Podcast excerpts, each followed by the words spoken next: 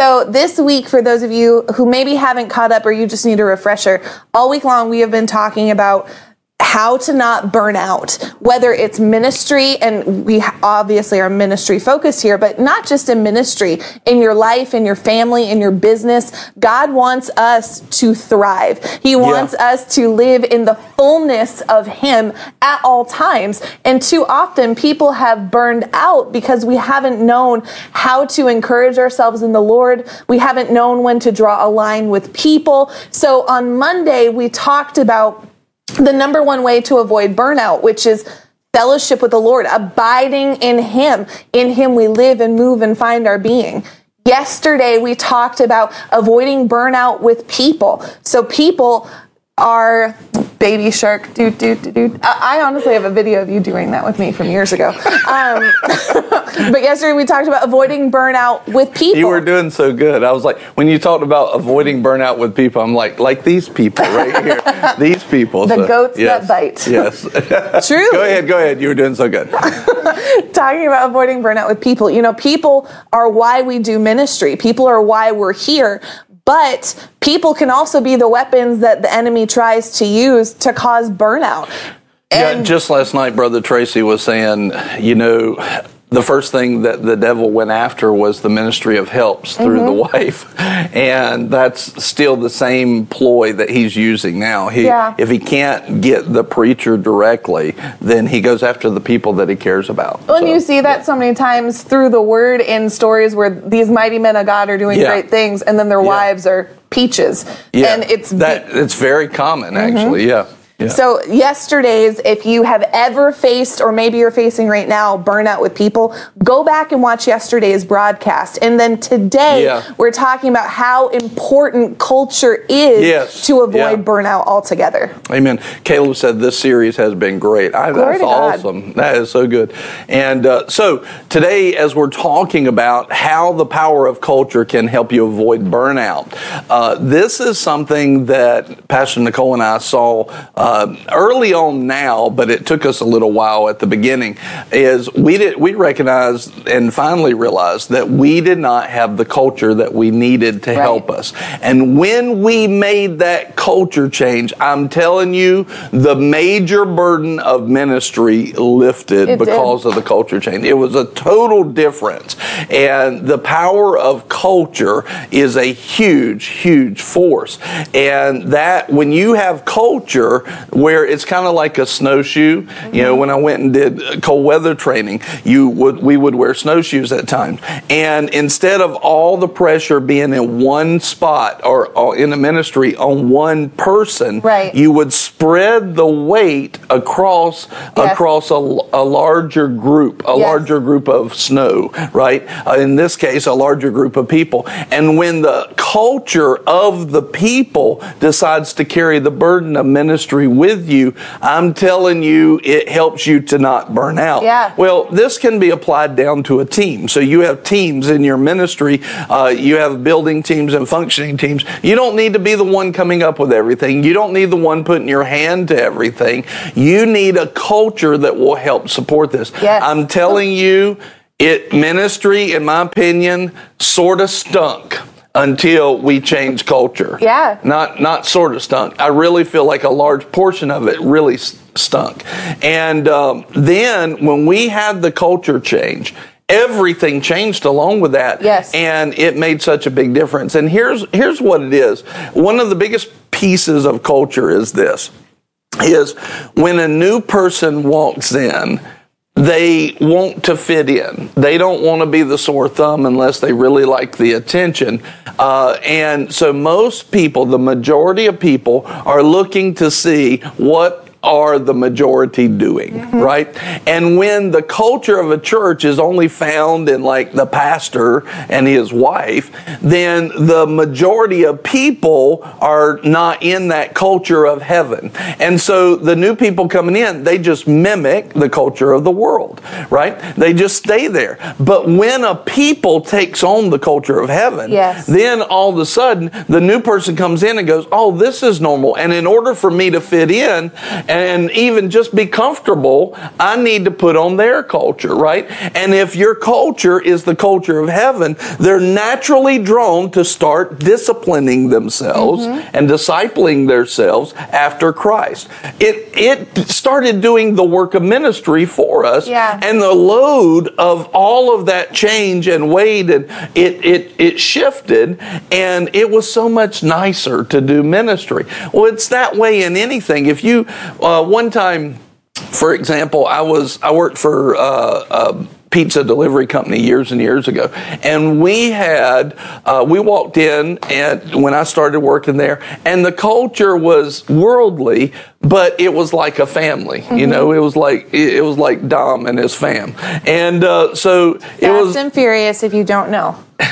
If you got to tell them they, they need to come up to culture. I mean, come on. I'm just, tr- again, I'm not trying to be a stick today, guys. Unity, peace. Anyway, but yeah, it, it was such a great family. Yeah. I, and I want you to see this. It was easy, it was light, and it, everybody made money. Mm-hmm. and they were excited. But like we literally looked forward to going to work. like that should tell you something. Right. People there look forward to going to work. And it's there not were, like that's a fancy job. It's, no, it's no, pizza delivery. It was. it was a. It was like there were not really many arguments. Mm-hmm people just worked and it flowed and it was awesome. And after work, they all wanted to hang out together because yeah. they were a family, right? Mm-hmm. The, the culture was that. The culture was we were one, right? The culture was that unity. And that's one portion of culture the church should definitely have. And uh, versus, I'm in the same place. Yeah, yeah, church should definitely try to be in unity. Yeah, that is scripture. So, um, now, versus a few years later, the manager that was there uh, st- stopped working there, mm-hmm. and a new manager came in, and they were a manager by title, and they almost had an attitude on their shoulder. And man, the family completely splintered. And, and I want you to know, it was like everybody's paycheck went down it was a hassle to go into work. Yeah. Nobody wanted to be there, yeah. right? Think about that. If you just apply that right there, people were not fussing. People wanted to be there. They were family and they actually enjoyed going to work. Well, church basically is a work on your flesh. Mm-hmm. And people by nature don't just want to work on their flesh, but if they have a culture that they long for, then it makes them want to be there. Yes. And this is very important. Verse versus if that culture is backbiting and ugly religion and all that kind of stuff, then that culture is going to say, man, why do I want to go there? It's just like the world, you know, a yeah. bunch of hypocrites. And I get it. I understand that. Well, here's the thing that was so important, I, I thought was amazing, is when we had that family atmosphere, I knew what the sales were per week. When we had that family atmosphere, uh, it was two times wow. as much sales as what it was when the other manager came in. Right? God blesses unity. He blesses, yeah, he blesses unity. And, and even though God really wasn't in that place, it wasn't like no. a godly place, it was a secular place.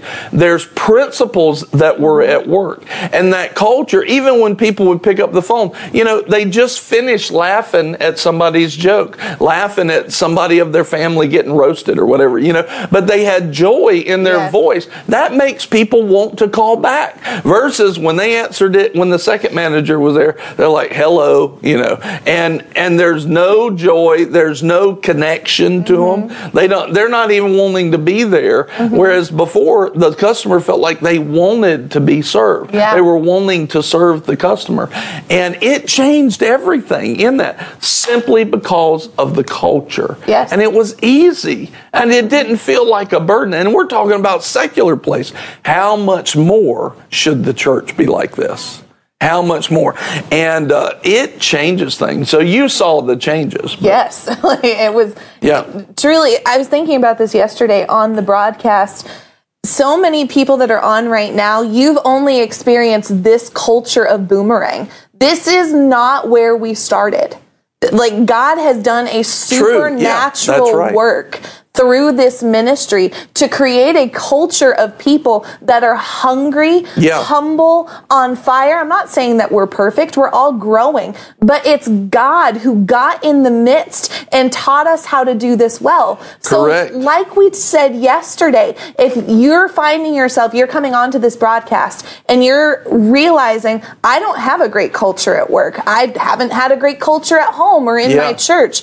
God can and wants to change everything, turn it for His yes. good and yes. His glory. And there's hope today that your culture, whatever it is that you're in, can still reflect heaven no matter where it's at right now. So you may see a, we're not a finished work, but like God's yeah. helped us to turn it. You may have seen us at the turn but the beginning, while there were some that still hooked on and loved being here and grew, that wasn't the majority. It was refining and yeah. learning and most all of that came because you and Pastor Nicole were hungry leaders. Yeah. And yeah. then the story you just told about Pizza Hut, or sorry, I'm so sorry.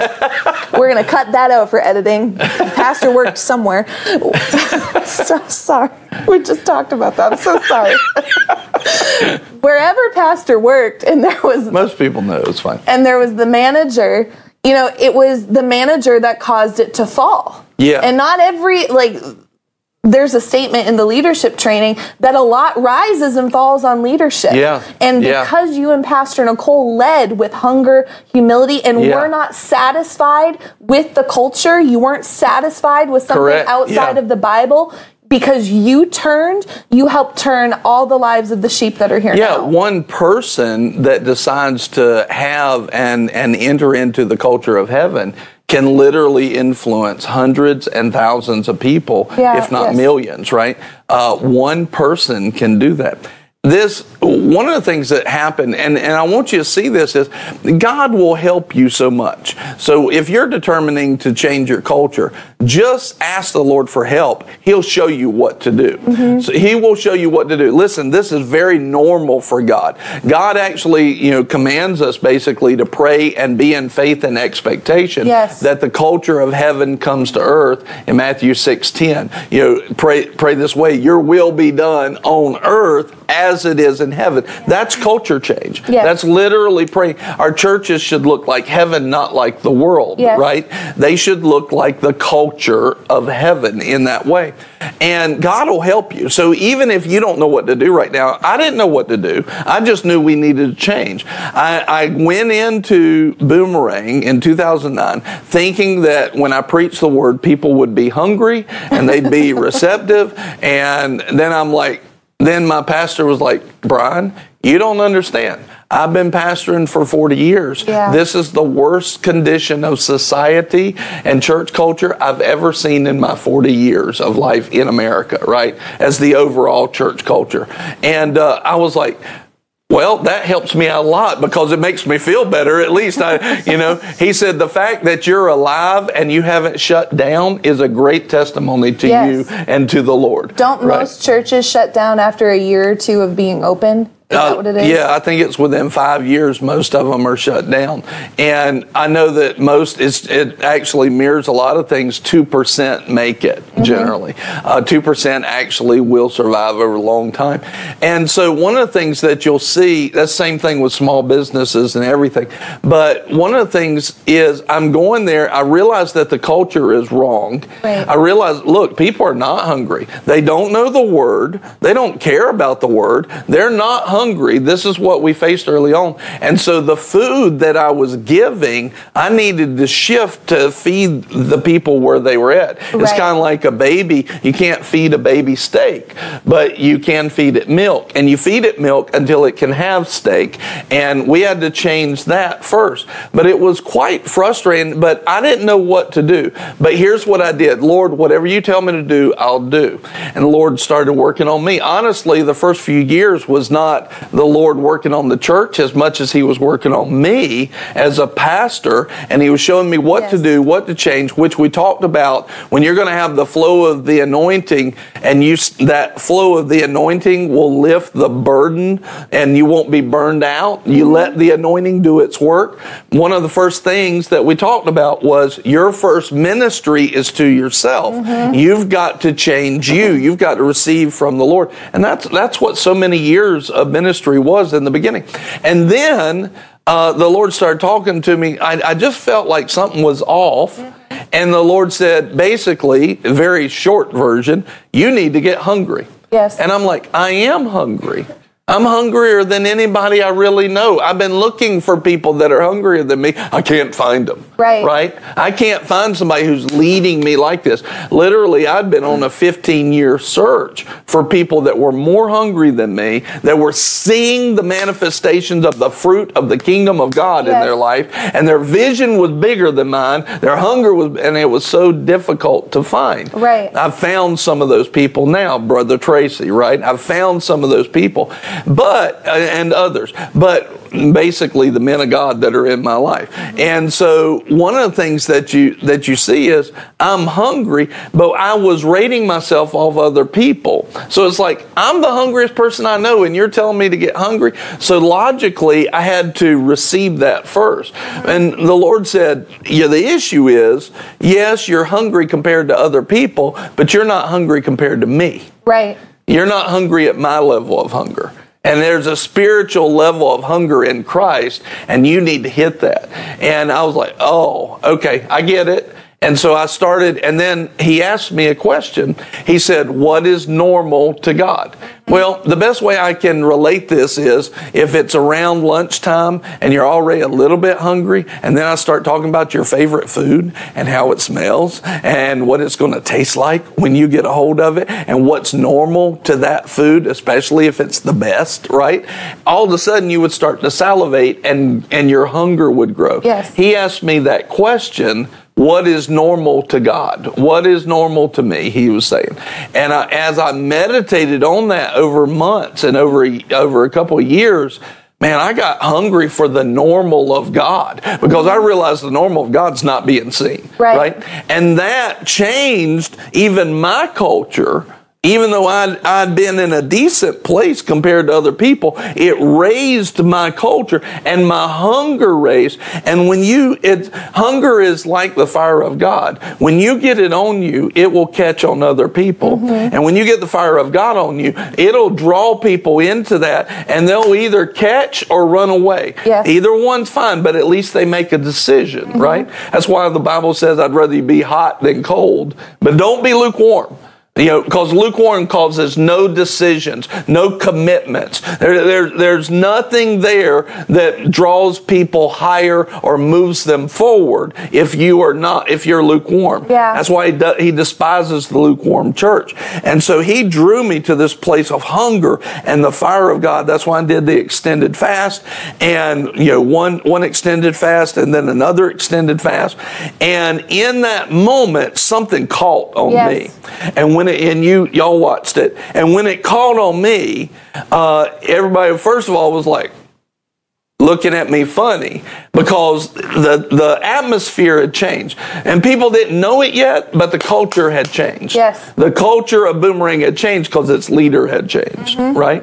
And uh, when its leader changed, so I'll, I'll specifically say to pastors, get hungrier Get hungry. You think you're hungry, get hungrier. Because if you're not seeing the normal of God, you're not hungry enough because God says if you'll get hungry, you'll be filled. Yeah. And if you're not fully filled with what you know is the normal of God, how come it is that a man without Jesus can ask the Lord to see the glory and get lit up like a light bulb. But believers today with Jesus, fully redeemed and the Holy Ghost yeah. aren't living like that. Yeah. Right? There's a normal of God. And if you're not fully walking in it, get hungrier. Yeah. Then just let those thoughts settle because most most pastors I found they roll right over that. No, I'm hungry enough. They make excuses for themselves instead of dealing and judging themselves properly, right? And if you don't judge yourself proper, properly, your decisions will judge you, yes. right?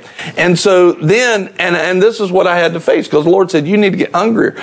That didn't make sense to me at first, but as I received His Word and I meditated on it, it opened up a whole new culture and a whole new place, and that lifted the burden off of the ministry. I mean, I mean, it helped it, it majorly. It exploded it in the, especially in the spirit at first. And so then he did something as I was following him and being obedient to him. He did something really interesting. So right after the first fast, I go to Florida, go to a ministers conference. I meet Pastor Amos from Nigeria. All of a sudden all of a sudden, uh, the Lord in the middle of the week says, Take Pastor Amos home with you. Well, I just met Pastor Amos two days ago. This is a, you know, he's, he's my size, six foot two, man from Nigeria. I don't know him. I've heard about Nigeria. There's a lot of Nigerian princes over there trying to take my money. I got tons of emails, right? Uh, talking about it. And the reason is because in Nigeria, it's a survive mentality. If they don't, if they feel like, it's not true, but they feel like if I don't scam, I don't eat. Right. So, and I'll tell you, there's a bunch of people claiming to be pastors, claiming to be pastors in that area and in that region, and all they're doing is trying to get American churches to give them money. Yep. Right? All right, now, so, I mean, I, honestly, we went back to, I, I, felt like it was the Lord. I asked him uh, to come back home with me and stay with me for a little for a little bit. He, and uh, but we were in the hotel before we left the next morning. Man, I was like sleeping with one eye open because I'm like, I better have heard from the Lord here.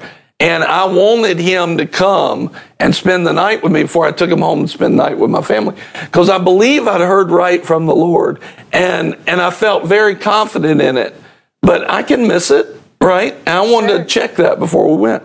Well, it was all the Lord and he was awesome, and he's my brother. It's like, man, I love him so much. I, I hope I hope he gets to see this. I love him yes. so much. Such a sweet. And, oh my goodness, and anointed and mm-hmm. powerful, the a man of prayer. Ever given Pastor Nicole? I know. I came back from a conference and I brought brought her a large African man for a month. It was it was awesome. There's no more she, unique gift that you could give. she was like, she was like, oh, she's like. I said, um, I'm bringing somebody home with me. She said, what?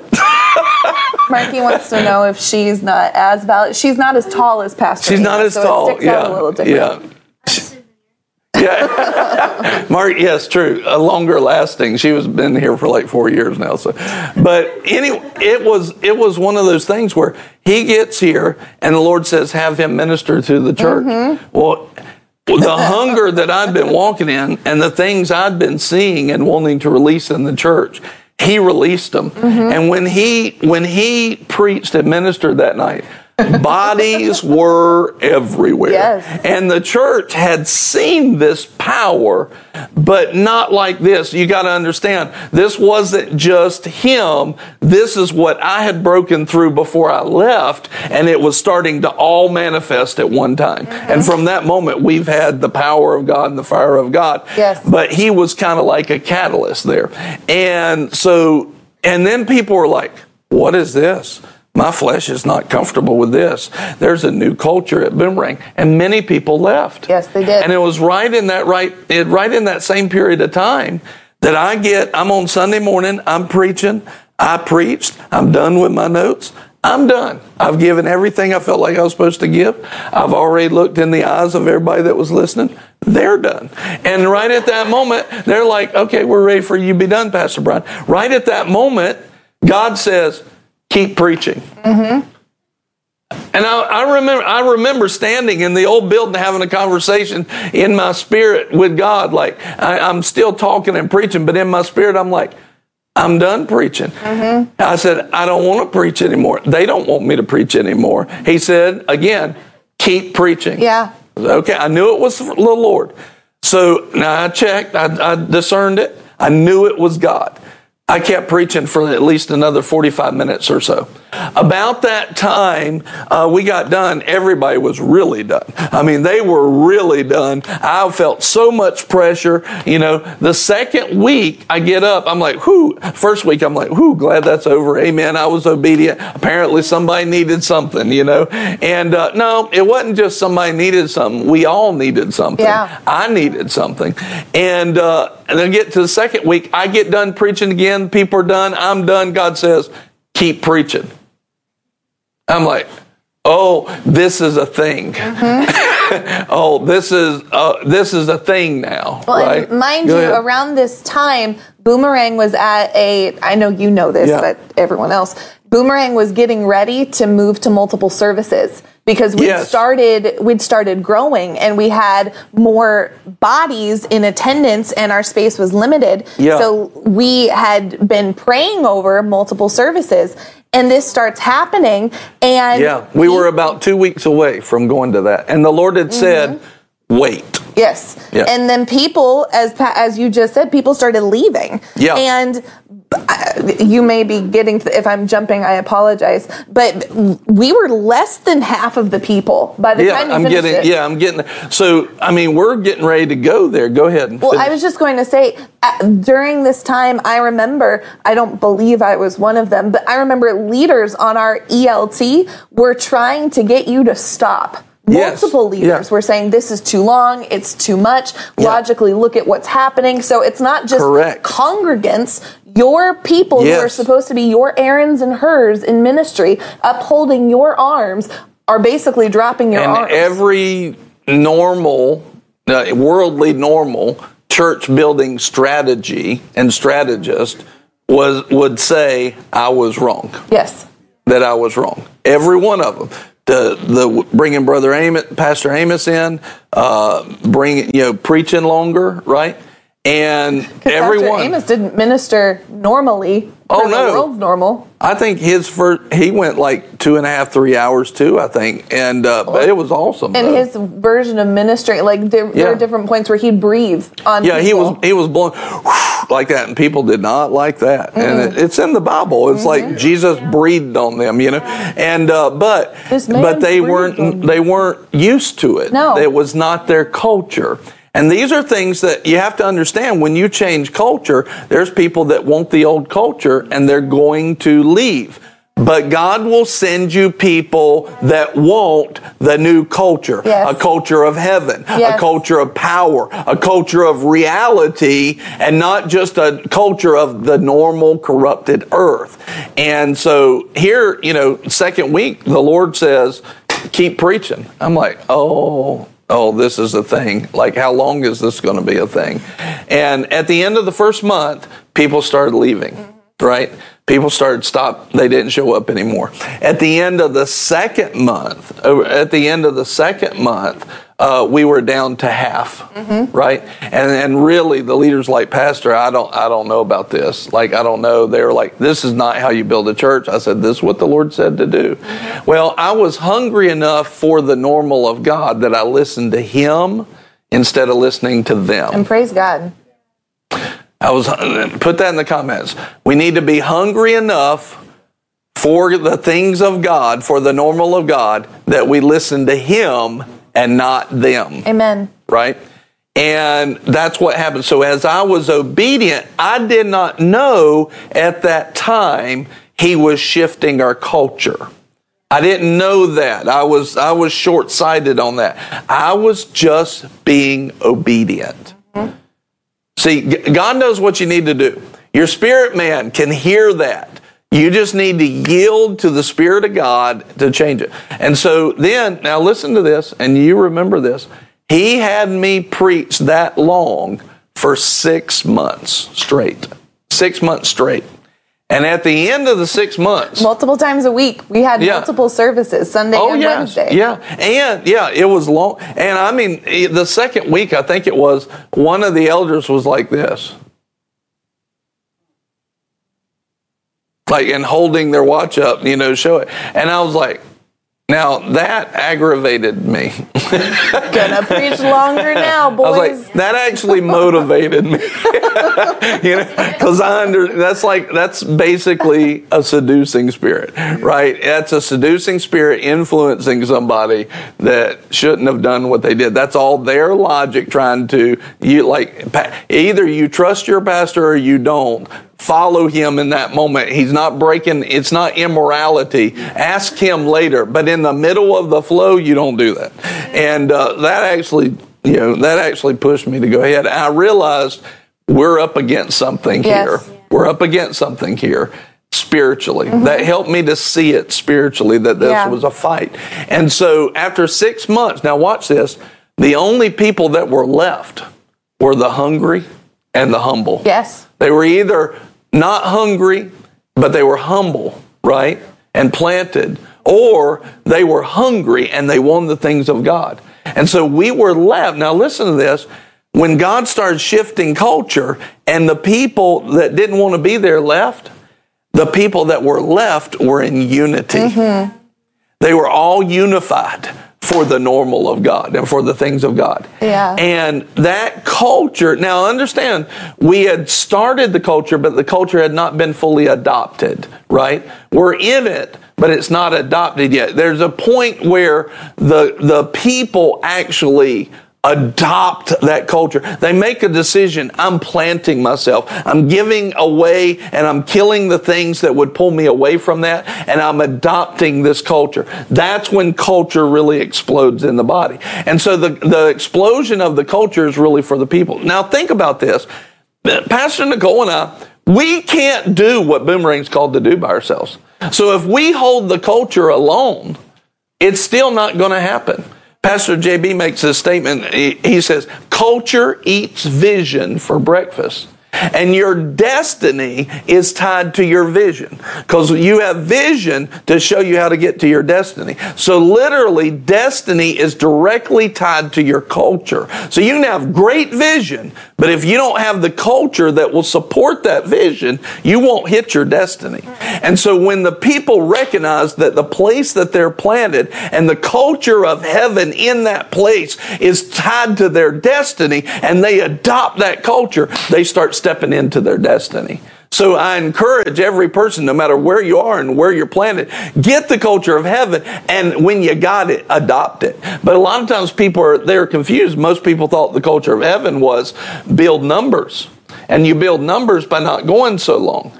But that's not the culture of heaven. That's the culture of yielding and actually training the flesh to, to serve itself. Mm-hmm.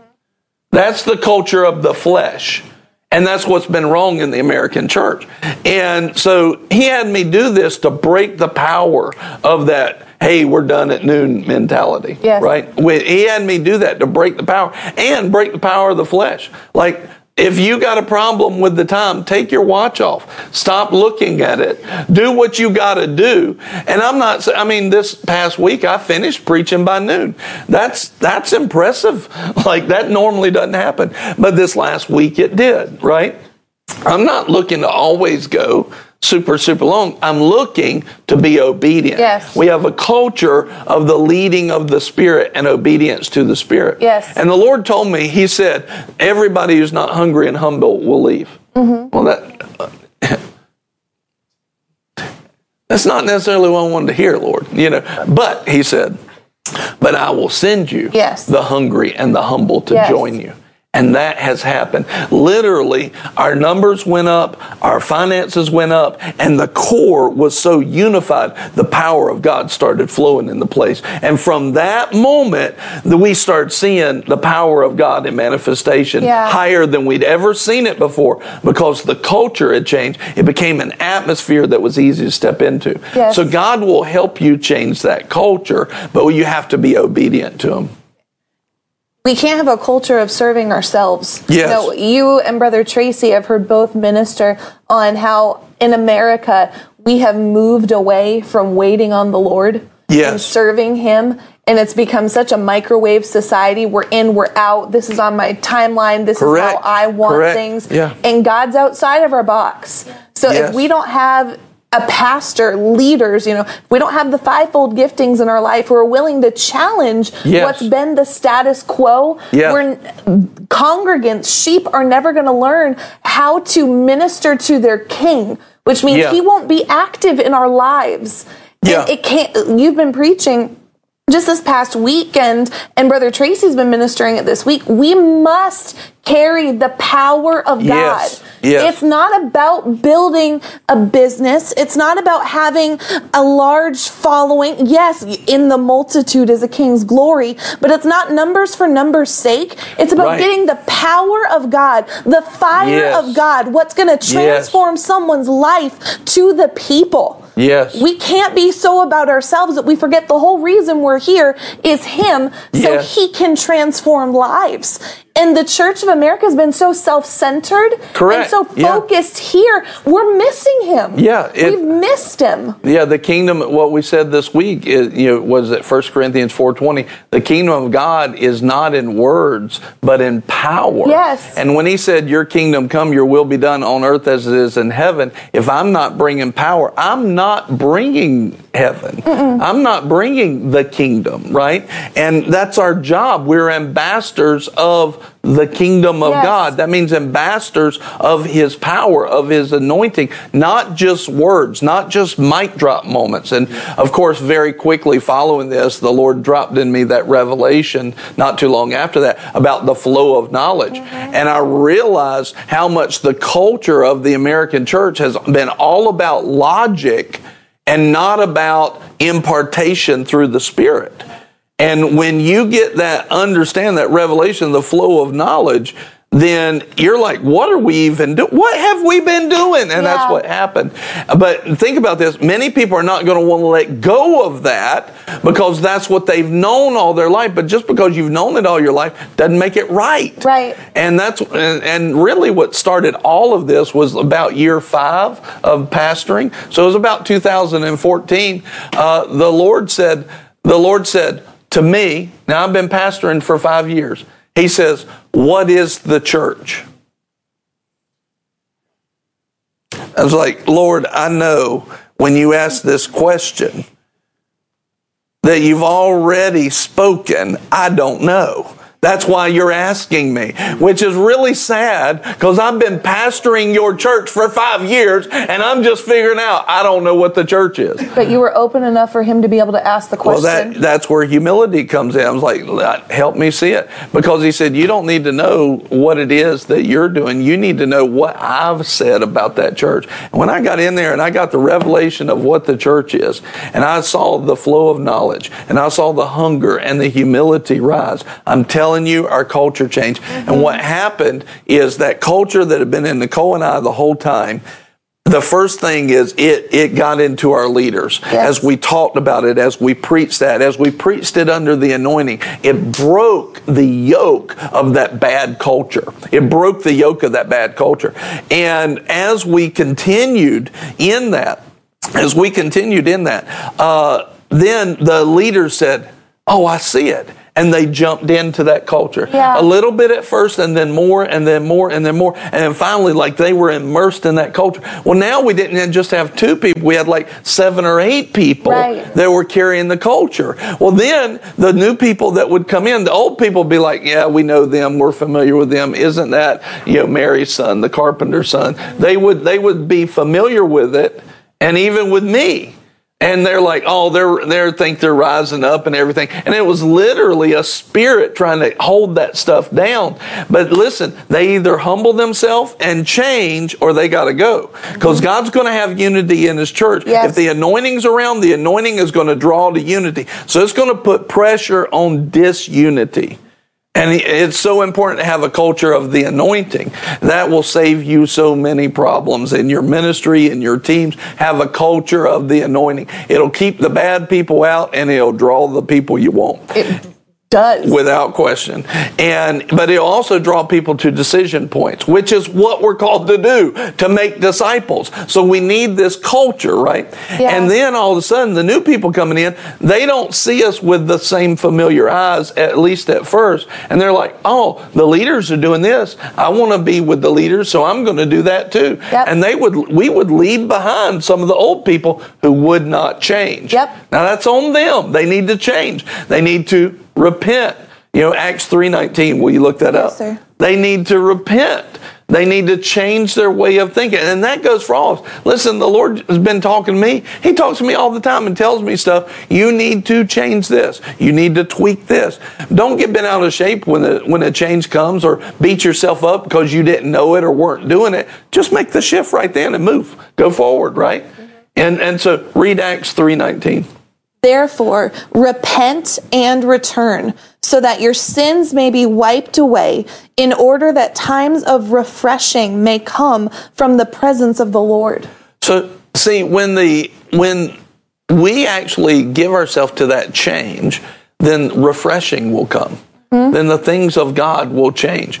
And this is, we need to be ready to do that all the time. Yeah. Now, he's talking about salvation, but that's a spiritual principle that we can change. Even we can, in other words, that area of our life that our mind is not renewed to, we can let salvation hit that area, change that area, and we'll be refreshed again. Yes. Right? We'll be refreshed. We can walk in constant refreshment. Yes. By staying ready to change for the Lord. All right. And, so then uh, that culture got in the first ring of leadership, and then it got in the second ring of leadership, and then the third ring of leadership, and then in our life groups, and we just talked plain. You know, before that, I was like, uh, one of the things that really helped me was uh, Exodus 18, where Jethro's given that uh, uh, discussion and given those points to Moses. And one of the things he was saying, and this is by the Lord, he said, "You you teach them the principles of God, and you tell them the work that they are to do." Mm-hmm. Before that, I'd not I'd been holding back the work. But I realized this is a command from God to a leader on how to lead. Yeah. And I'd say, no, we can't do that. We've got to do it this way. And that whole culture shifted. And all of a sudden, the majority of people in the body were in that culture. And then new people were coming in, they're stepping right into that culture and they, they say, oh, this is the way we need to be. If this is our place, this is how we need to be. And they grow up in that culture. And it was like, I went, this is so much easier. like, this is awesome, you know? But it was because we were obedient to the Lord and we repented ourselves. And so one person can decide to be obedient, open up their heart to change, humble themselves humble themselves yeah. and say, Lord, you show me what to do, I'll do it. Yeah. I don't care what it means for me. I don't care about my reputation. I don't care about what people think about me. Lord, I change and I go after you. And the culture of your own heart will start to change. The yeah. culture of your mindset will start to change. And it has an effect on the people around you. Yes. And that, that shows the hunger, that shows the humility. You'll be filled and grace and greater grace will start to come into your life. And then people people say, like Romans 12, 1 and 2, where it says, when you do these things and you're not conformed to the world, but you're transformed by the renewing of your mind, you'll start to prove that God's will is good. Mm-hmm. God's will is perfect. God's will is acceptable. And people around you will start to accept the will of God for their life. They'll start to accept the new culture for their life. So much easier because it's real in you and the anointing's in you. And this yeah. is what we're called to carry. Yes. Every believer should be carrying this, not just pastors, every believer. Yes as you're talking, what the Holy Spirit's bringing up to me is our partner, not just our partner churches, but the body of Christ as a whole has, yeah. is in a season of transition. Like it's in a season of going higher yes. and yeah. needing to enforce godly culture yeah. against one of the darkest times we've ever been in. Yes. It's enforcing it. And so what he was bringing up to me is our partner churches, Hope yeah. City, Seastone Moorhead, other yeah. ministries that have partnered with us, they're in times of transition. Yes, yeah. If, if we are, there because they're our partner. Yeah, for sure. Correct. And as I'm not speaking as a pastor, I'm not a pastor. I'm not separated into any office at this time. So, as a congregant, if your pastor is shifting culture, he needs, they need you yes. to shift with them. Yes. They need you yes. to shift with them. They don't need you to go up and ask them 20 questions and harass them. If they're shifting something, support them. Pray yes. for them. If you need to ask, ask. But shift with your pastor shift with your man and woman yes, of God. Yes. If they're turning the tide on something, if they're coming against something, you stand with them, yeah. pray with them, support them, honor them, love on them because it's on the flesh. It's not an easy job to be the man yeah. on the flesh to stand against a tide. But if you'll stand with him, the tide can't go far. Yeah. If you'll stand, the tide has to stop. Yeah. And so as you're talking, it just it reminds me of boomerang. Like I I've been moved to tears literally the last two nights at the tent meeting. Yeah. Because I I'm sitting in the back. I have Caroline with me, my daughter. So I don't want to running around uh, brother Tracy. So I'm sitting in the back watching, and I have the unique opportunity of watching the whole tent, but also our cluster of people. Yeah. And how they're responding, man, like they're jumping. Yeah. I'm so sorry. They're it's not the way it was. It's it's not. Yeah. Like it's just it's not what boomerang used to be. And they're worshiping and praising yeah. like night one i'm watching serena and serena's just bouncing and jumping and so excited about stuff. Last night i looked over and it's the whole front row and then back and then people. It's not what it used to be and they're so hungry not, not just that but there was 28 or 29 people that yes. drove an hour and a half because the culture is hunger. Yes. You know and the culture is humility yes. right? It's like Nick, uh, Pastor Zach and Pastor Danielle. They're so yeah. hungry and they're traveling. And next week they get to bring people with them. Yeah. You know, Pastor John and Sister Shanti yeah. that have traveled up from Evansville to be in these tent meetings. It won't just be them. Yeah, it will yeah, not just yeah. be them. There will be more that hook on and more that press in and more that are so hungry because they're not going to let go either. Pastor Gerald, uh, how long did you drive from Houston? You flew. How long is it from uh, to drive from Houston to here. 16 hours to drive. Yes. Uh, obviously, the flight's shorter, but that's that's a long Hunger. way to come because they're hungry. Yes. Right. And that's so. And and now watch this. I will tell you, this transition on the flesh was one of the hardest things I ever did in my life because I saw the people that I loved leaving me in their eyes. They did. And at that moment, I didn't need leaders to be squishy. I needed them to be strong. Yes. I needed leaders that were with me, that were backing that. And now we can see the, see, it's easy to look back now, but at that point, it was theory based off of what God had said. Mm-hmm. We think he, he was saying to us, right? Now it's easy to see it and see what's right. So I'm telling you, this is what's right from experience and what the Lord told us to do, just like He'll tell you things. I'm telling you it's the right thing. So praise God. That's more than what I had when I did that. And when I when I started receiving the blowback and watching people in the middle of the service get up and leave, not just for length of time, but because they were uncomfortable under the anointing. That's on them and that's their choice. And I have to let them make that choice. But I can't stop making that choice yeah. because I need the burden to be lifted off of the people I'm called to. Yes. And the only way to do that is to have a culture of heaven and a culture yes. of an anointing. So I can't stop because someone in their immaturity disagrees. Mm. And when that immaturity disagreed on that, I, I needed leaders that would back me. And honestly, some did, some didn't. And, and they're when, gone. And yeah, correct. And, and they're not only apart, their their lives, most of them, their lives went down because they missed that. They missed that. Some of them are already in heaven yes. because they missed it.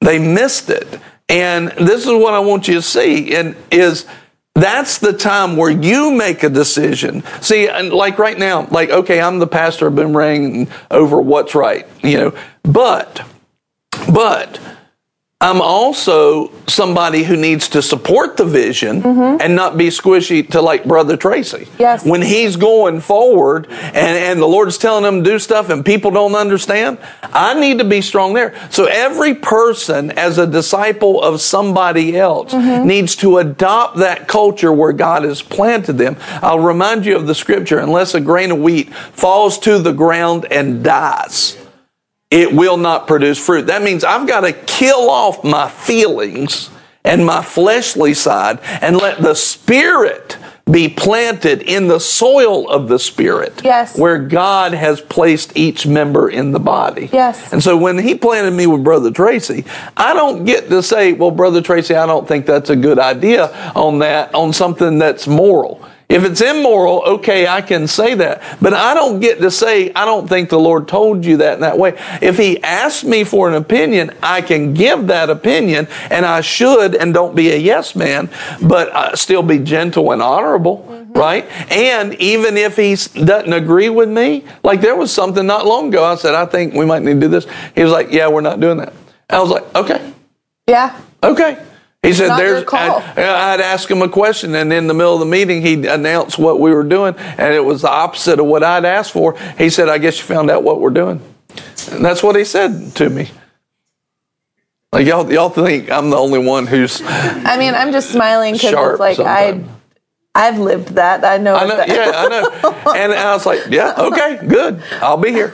You know, and even though it contradicted some other plans I had, now listen, I know where I'm planted. Yes. And I've given myself to that soil. Mm-hmm. I know who my number one man of God is. Yes. I know that. And I'm committed to that and committed to that soil. Well, that's the way. When you do that, then that leader, when, when he's under the pressure of pressing forward, think about this. Right now, he just pressed into so many areas. I'm going to be the beneficiary yes. of. We are going to be the beneficiary yes. of what he's done. He was yeah. talking about this week the things that God has had us do over the decades. I'm like, and I'm walking into it. Yes. You planted, I'm getting to harvest it. Yes. And now, see, that culture has made it easier on me and lifted the burden. I don't have to go and call my way through all this yeah. stuff because I'm planted in a culture that's already lifted the burden. Yes. You see?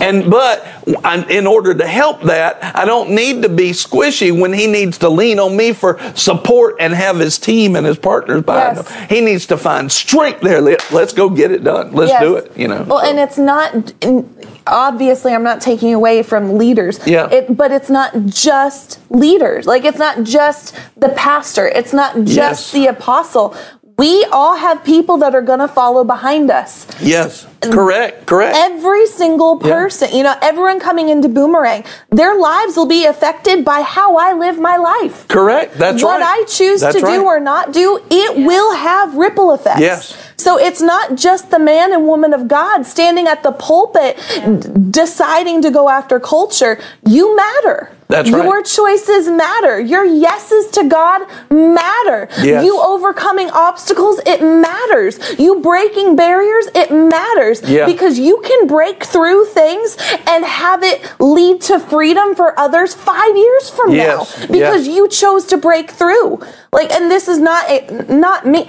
Hannah is sitting right here. Hannah's joked with me she her her joking saying is Barrett walked so we could run like because like her flesh has had similar flesh tendencies to mine Five years ago, I would have hated that because it's like, cool, my mistakes, woo. But true, truthfully, glory to Correct. God because yeah. she's going to move further, faster than I did. That's right. And that's, that's right. what matters, furthering yes. the kingdom as a whole. Skylar said this is a great statement shift with your pastor yes. or shift with your leader. Think about this. I want to give this to pastors and, and leader. I'm going to give it to the different groups. Pastors, do you want people that will be strong? You want people in your ministry that will be strong when you need their support. You want their you want that culture to be backing you. Sow that into your pastor. Sow that into your planting See, I believe we are reaping this because I've done this for years yes. with the people that I've been with, and I've sown that into them, and I'm there with them. I'm loyal to them, and I've sown that. I believe we're reaping a part of that. You want that in your ministry? Sow it. no right? Here's the other thing. Even if you're if you are the team leader, you want your team to be on board and that you want them to be planted properly, you sow that into your leader. You want your you want your coworker workers to be on board. And let's just say you want to one day maybe lead something, right? Even if you're leading nothing right now. So that support mm-hmm. now the adopting of that culture and you will have those things that's mm-hmm. the beginning of leadership is actually being a good follower remember the centurion yep. i'm a man under authority. Yeah. In other words, he had authority because he came yeah. under authority. He couldn't have authority outside of authority. He came under that and he adopted that culture and planted himself in that way. And Jesus said, I've not seen such great mm-hmm. faith because he understood. That man understood the flow of authority yeah. and he and he said, I know you're under authority. He was saying, Jesus, I know you're under the authority of the Father. You speak the word, it's done. He knew that. He understood that. Well, you sow that and you adopt that culture. Uh, that if it's the proper culture, you make sure that you adopt that culture, and you will see the seeds turn into harvest in your life. Mm-hmm. And so, uh, go ahead. Well, it's the parable of the talents. Yeah. You you can't be entrusted with something of your own until you prove yourself faithful with something of another's. So why would Correct. God entrust me with a ministry or a team or whatever until I've proven that yes. I can be faithful with something of my man of God's, my yes. woman of God's. So yeah. we need to be faithful where he's planted us. He's not going to anyway. Yeah. I see I see Michael's online and uh, listen, eh, you know Michael said something to me when we were down there a few months ago at Cecil. And um, he was saying how the Lord had put on his heart to support Pastor Zach. Let me tell you something, Michael. Let me tell you something. I don't know if you know exactly the opportunity that the Lord opened up to you when He wrote that on your heart. Mm-hmm. I don't mm-hmm. know if you actually know the depth and the weight and the eternal value of that opportunity. That is a huge moment and it is a huge thing to the Lord. Some people say, well, he's always just second man. That no. is not the way the Lord looks at it. No. He does not look at it like worldly. He, he looks at that as one of the most important things that you ever can do in your life to support the vision of somebody who's carrying that godly vision. Like it is so very important. Yes. Now listen to this. Now, the thing is, you want to find a place that's carrying the culture of heaven. And if you don't find a place that's carrying the culture of heaven, you don't want to sow seeds into that. In the culture of heaven, heaven is putting down the flesh and living by the Spirit of God. And that means I'm not living by logic. I'm not living by the corrupted nature of the world. I'm living by heaven because the culture of heaven will set the captives free. The culture of heaven will get people healed and they won't die of cancer in that way because they'll get healed, right? The culture of heaven will bring the prosperity of heaven into the lives of the people. The culture of of heaven will multiply peace. The culture of heaven will multiply mercy. The culture of heaven will multiply yeah. grace in their lives. But you don't get those things and the fruit of those things in the culture of the world. And much of the so called church has adopted the culture of the world. It's marketing, it's feeding the flesh, it's doing, it's like, we got the best church, so come be a part of us. You shouldn't even listen to that. Why? Like, that is the most ludicrous thing for for people to say. It's like, come to us because you'll like us better. It's not a competition. No. The 1 Corinthians 12, 18 says, but now God has placed the members in the body as he desired. The only question is, God, where do you want me to be? Not where am I most comfortable, not where do my kids like that. You want a place where God knows there's a culture of heaven there. Yeah. And, and it's not only is it there, it's active and manifesting. It's not just a culture of words, it's a culture of the kingdom of God, the power of God, the anointing of God. It's the anointing that breaks the yoke. I said it on Sunday. Because I asked the question, Lord let me. He said, Why are we the way that we are?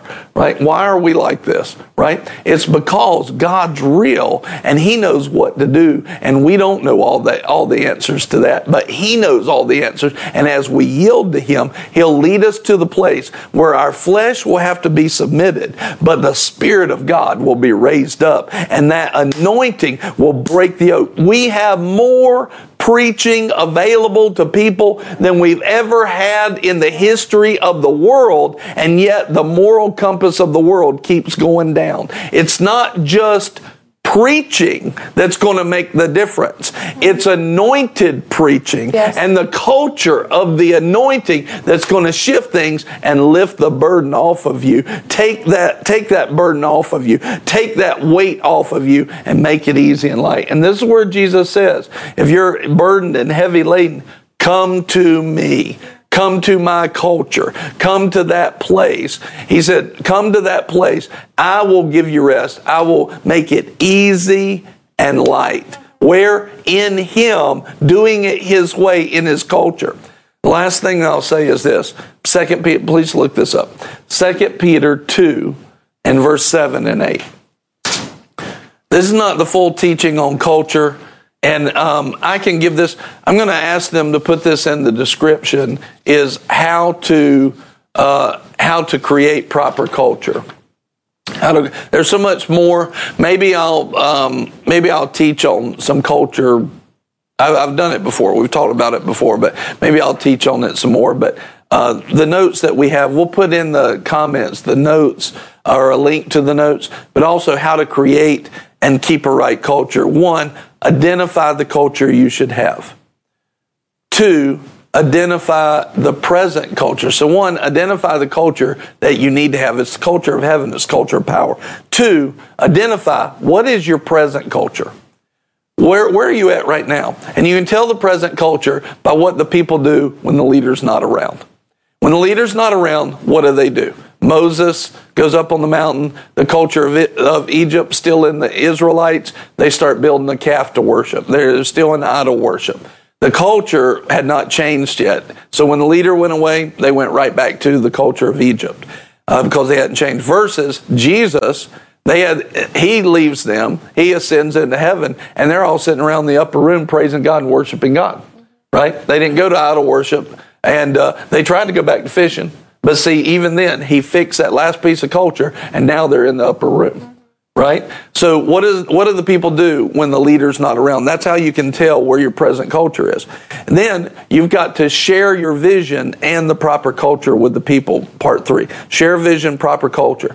Three, give anointed preaching and teaching on culture. This anointed preaching and teaching will break the yoke of the bad culture and it will create a hunger for the right culture. Right? You've got to preach this and teach it. Use the anointing. Remember to lift the burden. Let the anointing do the work. Stop trying to talk people into it. Get in it so much that the anointing's in it, in you, and let that anointing flow. Five, model the right culture. You be that right culture. Model it. Six, disciple the right culture. In other words, say, this is the work that you should do. This is something you shouldn't do. And seven, celebrate the right culture. When you see the right culture, celebrate it. So, and then repeat right? Do this over and over and over and over again. It's similar to vision. Pastor JB in leadership says when you're done, talk, when you're uh, tired of talking about vision, that's when the people are really starting to get it. All right. so again, identify the culture you should have. Step one. Two, identify the present culture. Three, share vision and proper culture. Four, give anointed preaching and teaching on culture. Five, model the right culture. Six, disciple the right culture. And seven, celebrate the right culture and repeat that. Repeat that process over and over. Here's the last thing that I want you to see. I want to read this verse. Go ahead, uh, 2 Peter 2, verse 7 and 8. And if he rescued righteous Lot, oppressed by the sensual conduct of unprincipled men, for by what he saw and heard, that righteous man, while living among them, felt his righteous soul tormented day after day by their lawless deeds. You ever you ever recognize that um, it's like he says the word righteous a whole lot in those last two verses. What he's identifying there, I love this reference. Not that Lot went through that, but here's the issue Lot was righteous by the Holy Ghost words. Like my ideas of Lot has not always been the greatest, but here you have the Holy Ghost actually identifying Lot as righteous. Mm-hmm. So he was righteous by the Holy Spirit saying he was righteous, mm-hmm. right? But yet he lived in a culture of evil. And the word just told us, you can look back at it, that in that culture, even though he was righteous, he was oppressed and tormented oppressed and tormented. Now, why? What does Jesus say? He says, if you release the culture of heaven and you release peace to a house and it's received, you go into the house. But if you release the culture of heaven and it's rejected, what are you supposed to do? You leave that city, knock the dust off your feet. That's not what Lot did. And because he stayed in a culture that wasn't heaven, he literally, even though he was righteous, was oppressed and tormented. Listen, God's not going to send you to a church yes. that doesn't have the culture of heaven or is not quickly moving to that place. Yes. He's not going to send you to a place without the culture of heaven. And here's what you need to do. Find people that know what that culture is and they have fruit. They're seeing miracles. They're seeing the fruit of the Spirit. They're seeing the culture of heaven. They're seeing the manifestation of heaven on a regular basis. Peace is in the people. Family and home and joy is in the people. Honor, holiness is in the people. Hunger, humility. Find these things. Find somebody who knows how to see culture manifested. Yes. Talk to them. Ask some questions. We even did a we did a teaching called "Am I in the right church?" Right? Or do I need to leave my church or something like that? Mm-hmm. There's a couple of different ones. That's going to tell you about the culture of heaven and find that and see that. Does my church match up with this? And don't don't pull the wool over your eyes. Be real. Be truthful. Am i in that right church? Are they living that? And are, or are they heading there very quickly? Like if they're not that they're actively doing this. At least it needs to be in the pastor. If it's not in that if that culture of heaven's not in the pastor you're going to eventually be like lot. Even though you may be righteous you're going to be oppressed and tormented and under the burden because you you stayed in the wrong culture. Have the guts and the strength, pull on God for strength, and get yourself in a culture of heaven. Amen. Amen. That'll relieve the burden. That's where we need to live. And then when you get in that culture of heaven, you adopt it. So there, uh, buddies put the in there. There's your notes for uh, the culture, the power of culture, and you'll also see the steps on how to create that culture. And then there's the link right there. Am I going to the right church? So we'll put these things in the description for people in the archive. But this culture, this change of culture, it it reduces and releases the blessing of God and reduces the burden of the world on it. And we've seen it, we walked it out. It's awesome. Yes. You want this. And so right now I just want to pray. Lord, may the culture of heaven fall in every life that's hearing or seeing this message. May your culture come alive in the name of Jesus. May there be an explosion of heavenly culture in their hearts and minds, and may they only be satisfied by the things of heaven, that they'll not be satisfied by anything else. May they only be satisfied by the things of heaven. I thank you for it. I praise you for it and I give you the glory and the honor. Lord, right now, let every person hearing this take strength through your grace to adopt a culture of heaven, be in a place with the culture of heaven, grow in the culture of heaven, yeah. and see the manifestation of the culture of heaven. Yes. And Lord, let the burden that they've been carrying be lifted off yes. now. Just say this with me say, Lord, I receive those things. Lord, I receive I have things. them. I have It's working in me now. It's working in me now. And I'm moving quickly. And I'm moving quickly towards the fullness of your culture. Toward the fullness of in your culture. In Jesus' name. In Jesus' name. Amen. Amen. Amen. Glory to God. We love you so very, very much. So glad to have you. And uh, if you would like to sow today, you are welcome to. You don't have to. We sow this broadcast into the world every weekday, uh, but the Lord does tell people, says, "Hey, you need to you need to sow on that message, or you need to be a partner with the ministry. Help them get the word yeah. out." Listen, all right, I'm going to share something for everybody who's hang, hanging out. I just got in my email this morning the contract to go live every or go on go on TV once a week on DirecTV. I just got it in my email this morning. We've not signed it yet. We're about to go on DirecTV in the next couple of months all over the nation. Surprise! Yes, amen.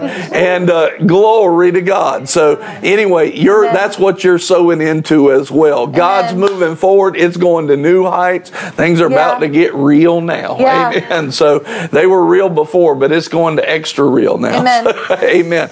Look, Pastor Gerald said, great word today. Mm. And Pastor Shanti said, awesome message. Amen. Michael said, I am going to the right church. Yeah. Yes, you are, Michael. Amen. That's awesome. And Pastor John said, That's great because he didn't want to be outdone by Shanti and Pastor Gerald. Oh so the nice comment you threw in there. And we've so. come full circle today, ladies and gents. He's got another one coming. True.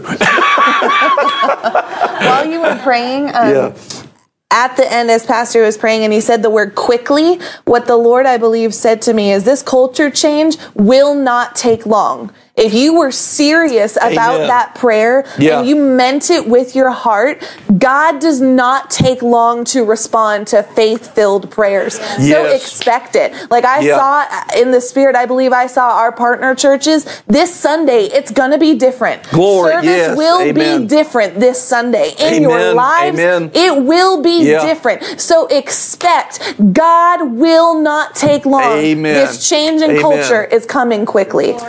And, and listen to this too, especially if there's pastors that are watching this or just uh, leaders, right? Um, if you're watching this, you're not from here. You can reach out because you, what you said is very important. I believe the Lord told you to say this. It's not going to take you as long as it took no, us. because, yes. Yeah, because you're going to be, you have the ability to reach out and tap in, ask questions. What did you go through, Pastor Brian? What's happening there? Feel free to reach out and we will help, help you get those answers, get that help to you. We want to see that culture change for you go much quicker Amen. much smoother. Uh, it'll take strength on your part and it'll challenge you. It'll challenge your leaders. It'll challenge the people that you're around, even if you're talking about in business. Because see, this culture change is not just for church. Mm-hmm. It's just like when I open up, it was important that I talked about the business culture.